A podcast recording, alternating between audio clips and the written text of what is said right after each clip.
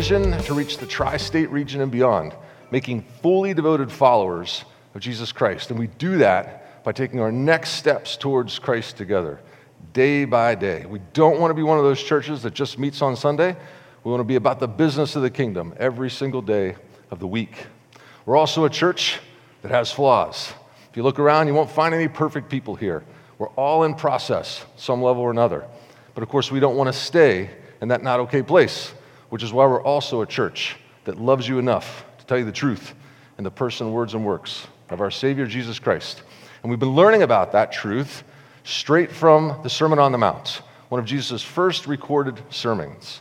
And as he describes it to us, he's turning our world upside down.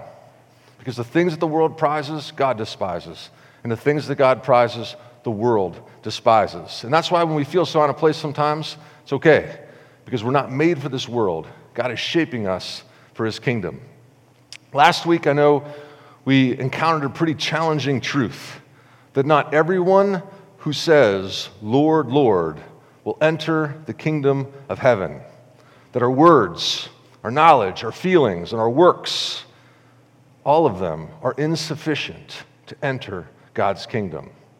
When we place our faith in anything else other than Christ's blood and his merits, we can expect to hear those words on the great day of judgment I never knew you. Because Jesus calls us into a relationship with him where he is our loving master and we are his obedient servants. In other words, we're to respond to the great love he has for us by loving him back in obedience. The message last week, hopefully, was a helpful warning against living a life of self deception. So I'd like to start the message today by reading from our text from last week because it's so closely connected to the parable that we're going to study this week.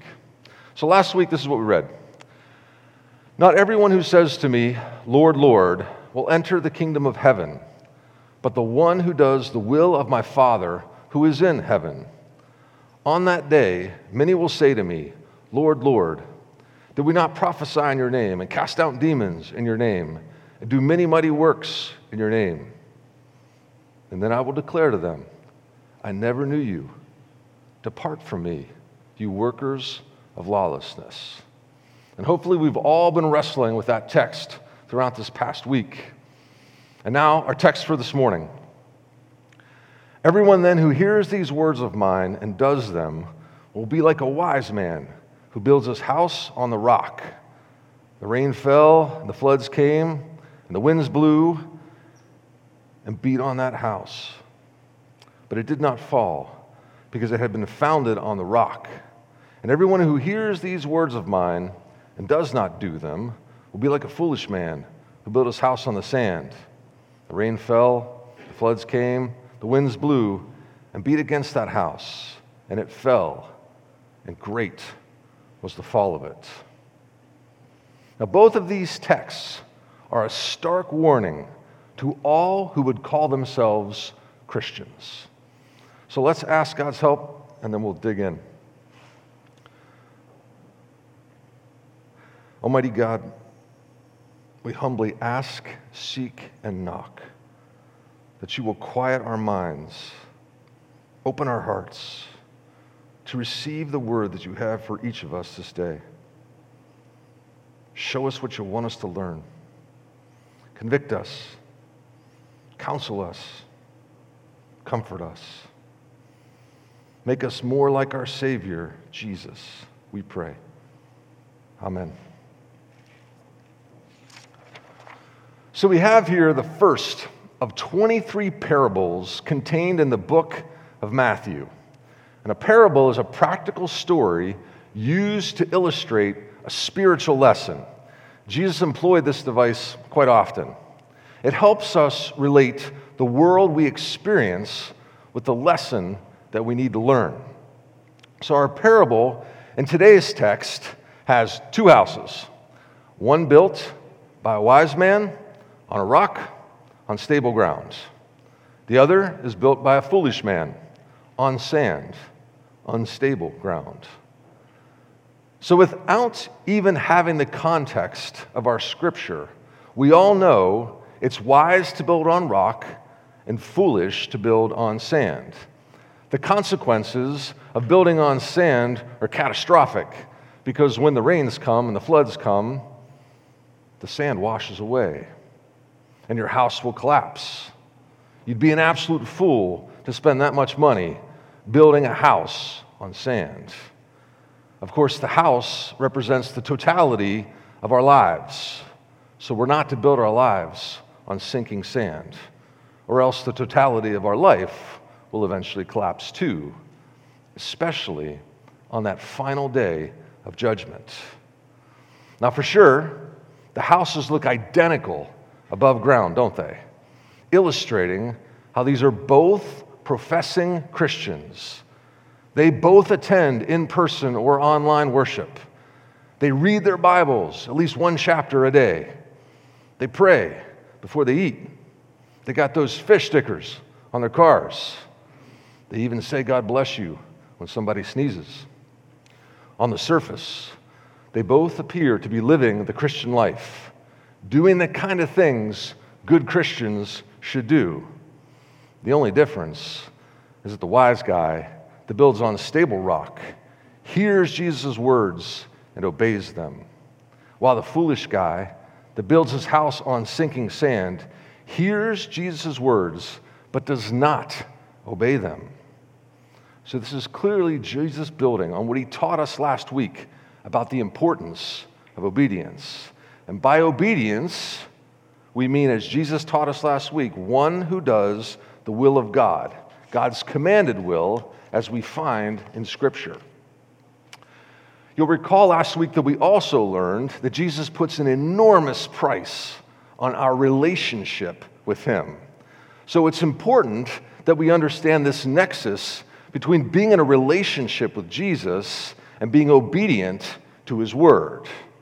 And when we look throughout much of the Apostle John's writing, we see that that linkage is found in this word love. If you remember from last week, John writes in the words of Jesus, If you love me, you will keep my commandments or obey. So there's a direct linkage between loving Jesus, being in a relationship with him, and being obedient to his word. Now, I realize this is not typically what we think of when we hear the word love. Love is a very complex topic. In fact, we could spend months studying it. But the likes of Hallmark and Disney, they make love out to be this deep emotional feeling. But certainly, love has to do with feelings. But the Bible teaches us that love also involves choosing to obey. Love is an act of the will. That's how God made it. We all know that God created the heavens and the earth, and they're breathtaking. But He also created things like love, and that is breathtaking too. And He designed love in such a way that it would be uniquely linked to the freedom He also gave us to choose. You see, you can make people do a lot of things with incentives or threats, but the one thing you can't make someone do is love you. Remember when you had a crush in elementary school on that boy or girl sitting next to you, and no matter how hard you tried, you couldn't convince them to be interested in you because it's their choice. So when God created love by design, it was uniquely linked to this notion of choice. I think it's why it seems so odd when Jesus calls us to love our enemies, because it doesn't feel like something we should do. It's not an emotion. He's talking about choice. And that's the same thing with obedience. We got a choice. We can hear and choose to obey, or as we see in John 14, meaning love Jesus, to be in a relationship with Him, or we can hear and choose to not obey, to not love Jesus, and to not be in a relationship with Him. So that's the linkage between our relationship with Jesus and our obedience to His Word and His will. Now, I'd like to take a look at three specific types of professing Christians that fit within this parable. This is not an exhaustive list, But when we walk through this, I think you will see it's pretty representative of what we typically think when we hear someone who calls themselves a Christian. The first type is straightforward the wise man who builds on rock. He hears and chooses to obey. Why? Because he's been convicted by his sin, and he has confronted the price Jesus paid on the cross for his sin. He sees Jesus as his loving master, and he loves Jesus back by being obedient as a servant. He is in a relationship with Jesus. And he also sees how obedience is actually good for him. Think of it kind of like a toddler who wants to play in the street. She doesn't know the danger that awaits her, but she heeds her dad's warning to stay in the yard because it's her dad and she's in a relationship with him. She loves him, so she obeys him. And it's good for her that she obeys and doesn't play in the middle of the street. You see how obedience is good for us. So we'll call this type humble Christian because that's how he's responded to Jesus' love for him as a humble servant. Now, we learned a little about type two last week a fool who builds on sand. He hears, but chooses to not obey. This type of fool doesn't love Jesus, he loves self. He does Christian things to build himself up. Goes to church each week, might teach Sunday school, pray those profound prayers, always be the first to raise his hand and volunteer, but he does it all for himself to establish his Christian merit. After all, the church is pretty lucky to have him. But he isn't obedient to the teachings of the Sermon on the Mount, especially the whole part about having pure internal intentions. Oh, he knows more than everyone else in church. Just ask him, he'll tell you. He's a superior saint in his own mind, but he doesn't know Jesus. Jesus isn't his master. He isn't Jesus' servant because he doesn't obey Jesus. He is his own master. And we'll call him self reliant Christian because he's placed his faith in his words, his feelings, his works, and his superior knowledge. Type 3 depicts another one of those fools who builds on sand. He also hears does not obey. So, this is the guy that hates this whole idea of hell. It's very worrisome to him. But someone told him about Jesus and this thing called grace. Seems like a pretty sweet deal. He doesn't have to do anything to earn it, it's a free gift. And apparently, he can still live his best worldly life. So he's happy to build his house just like all good Christians should. No problem. Pray before he eats, you got it. Roll up in here a few times a month, maybe on holidays, drop a 20 in the box, say God bless you when someone sneezes, slap that fish sticker on his wife's car. Too easy. He can play the parts with the best of them as long as he can still enjoy all the things of this world. He's just not too interested in obeying all that we've learned in the Sermon on the Mount because he loves his worldly possessions. They're treasures to him. He likes his pornography way too much to give that up. Besides, he's covered He's got grace for that. Can you imagine using the amazing gift of grace to enable disobedience? That is not what grace is for. What an insult it must be to our Lord. And sadly, it's so prevalent among professing Christians these days to even begin to think that he doesn't have to be obedient because Jesus will cover it with his grace. This guy doesn't love Jesus. I'd argue he doesn't even love the idea of going to heaven for that matter. Because if you think about it, going to heaven is all about praising and worshiping our Lord. And this guy doesn't even like to come to church. He only comes whenever it's convenient for him. In fact, you have to ask yourself if you don't like coming to church, what makes you think you're going to want to enjoy heaven for eternity? Well, I guess the alternative of burning in hell is even less appealing. So he just goes ahead and he plays the part. So let's call this guy complacent Christian because he looks the part, but he is complacent in his Christian walk of obedience. So he's not in relationship with Jesus. He's a fool because he built his life on sinking sand. And when the storms come in our lives, they will test us, especially when we face final judgment. The house built on rock by the wise man who was obedient and truly loved Jesus, was in a relationship with him, will stand up to those tests. While the house built on sand by the foolish man who was not obedient and didn't love Jesus will fall when tested. You see, obedience matters. Yes, there's forgiveness. Yes, there's grace. But Jesus also calls us to a life of obedience, a life of love and relationship with Him. And we just simply can't leave that part out. That's what that narrow path that Jesus mentions is all about. And as Jesus says, it's not easy, but it's also why He gives us the Holy Spirit because we couldn't make it on our own without him. Do you remember a few weeks back when Jesus was teaching us on judgment to the point of condemnation? I mean, he was wearing us out with that. And then there was a week where he gave us this hope where if we ask, we will receive. If we seek, we will find. If we knock, the door will be opened every single time.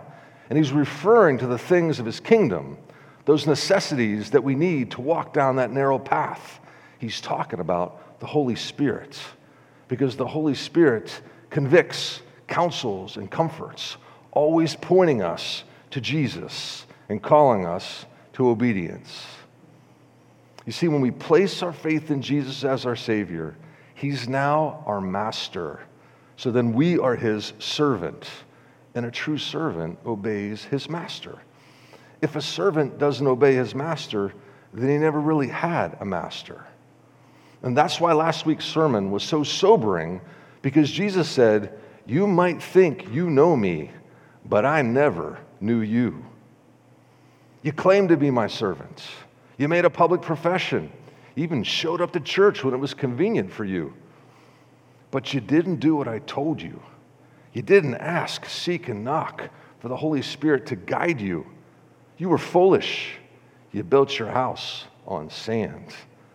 But the wise man who builds his house on the rock, who loves and obeys his master, he will one day hear those words Well done, my good and faithful servant. So I think it's helpful to link Jesus' message the last two weeks with this graphic that we've used throughout the Sermon on the Mount. Let's start at the bottom in that white space. At a point in time denoted by that first gray dot, we are born into this world.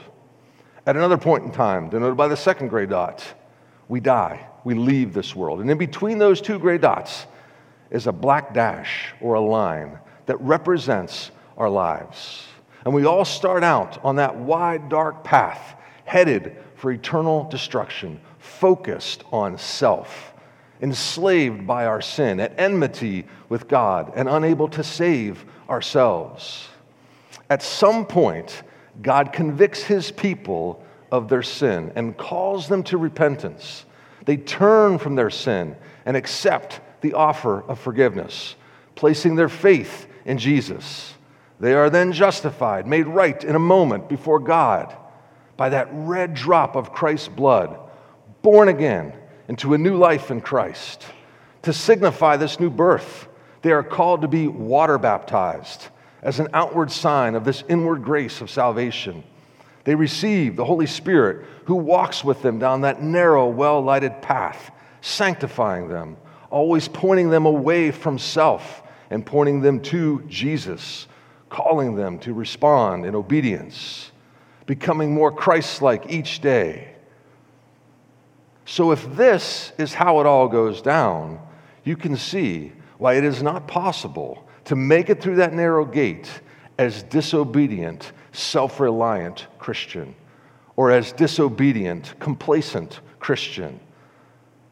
The only one getting through that gate is humble Christian, the one who loves and obeys Jesus by the power of the Holy Spirit, the one who places faith in that red drop of blood that our loving Master shed for us, and absolutely nothing else.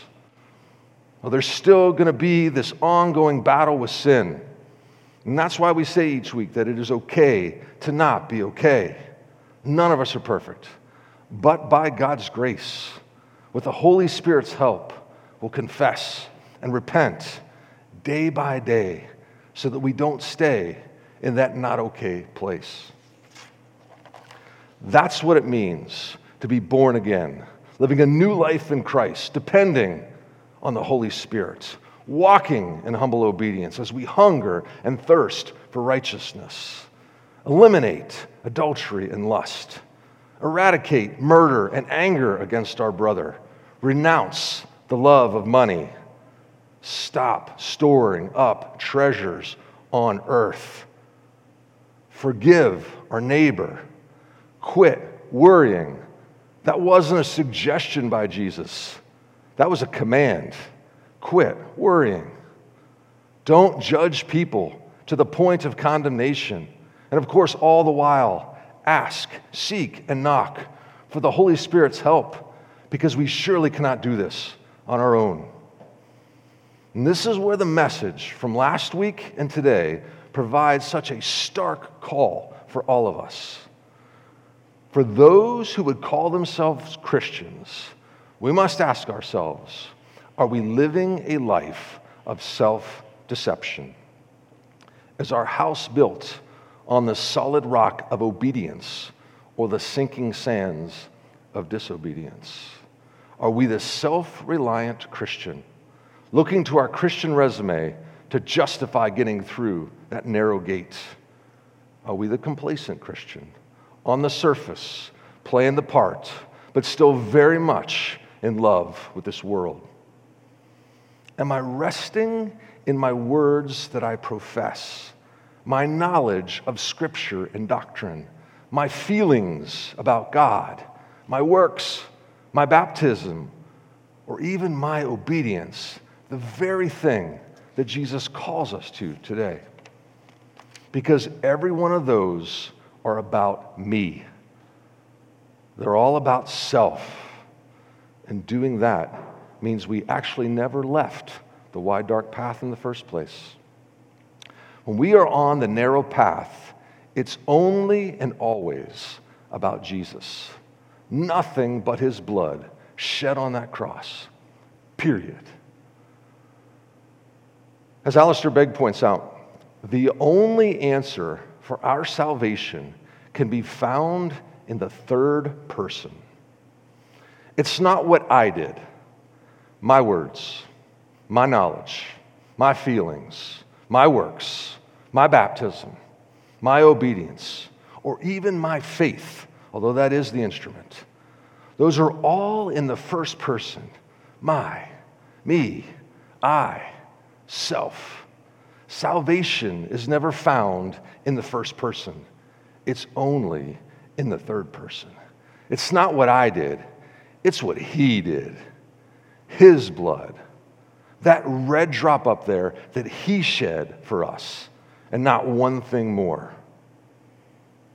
You know, those two thieves that were crucified on either side of Jesus, one of them continued to mock Jesus, while the other acknowledged Jesus for who he was, the Messiah.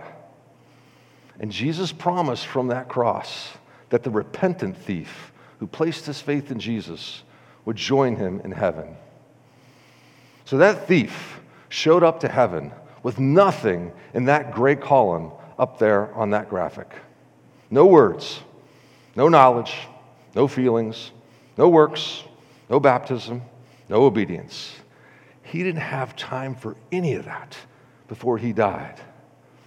So, when asked at the gates of heaven, why should he be allowed in? There was nothing of his own that he could point to. The only thing that thief could say was that that man on the center cross, he said I could come. That's it. That's all we got. It's as simple as a childlike faith, trusting in the truth of Jesus alone and nothing else. And when we're truly convicted of that truth, who He is and what He did, we won't be able to help ourselves. We'll profess from our heart of hearts our devotion to our Lord. We'll seek to know Him with all we've got. The feelings of love we have for Him will overflow to a profound love for all, even our enemies. We won't be able to help ourselves, but to respond with our hands and our feet, working to care for and disciple all those around us. We'll quickly lose our interest in the things of this world and our fascination with our possessions. And our baptism, it will be the most sacred moment in our lives because it marks the day that we finally surrendered. The moment when we were born again into a new life in Christ and accepted Jesus as our loving master. So we can no longer help ourselves but to love him back by being obedient. It won't be a burden either because obedience is for our good and it'll be our greatest joy to serve him. Oh, and we won't take credit for any of it because we've been asking, seeking, and knocking for the Holy Spirit and depending on Him the entire time because there's no way we can do any of this on our own. You see, we don't respond in obedience to get into heaven, it's because we're already in heaven by Christ's blood shed on the cross that we can't help but respond in love and obedience. Yes, there will be plenty of suffering along that narrow path for sure. You can count on it. But on the other side of that narrow gate, no eye has seen, no ear has heard, no mind conceived what God has prepared for those who love him and therefore choose to obey him. So if you've been hearing all these years but haven't been obeying, if your house is built on a foundation of sinking sand, Man, stop what you're doing right now. Confess, repent. It wasn't too late for the thief. It's not too late for any of us. God's mercy is unfathomable. Knock that house down that was built on sand and start over again on the rock by asking, seeking, and knocking for the Holy Spirit. He is able to do immeasurably more than we could ever ask or imagine and He will do it. Not to us, Lord, not to us, but to your name be all the glory. Lord, we thank you for your convicting word yet again today. Forgive us. We are not obedient to your word and your revealed will. Forgive us when we play the part of a Christian but are still in love with the world. And especially, forgive us when we make our Christianity all about us. Please help us, Father. Help us place our faith in one thing and one thing only the blood of Christ.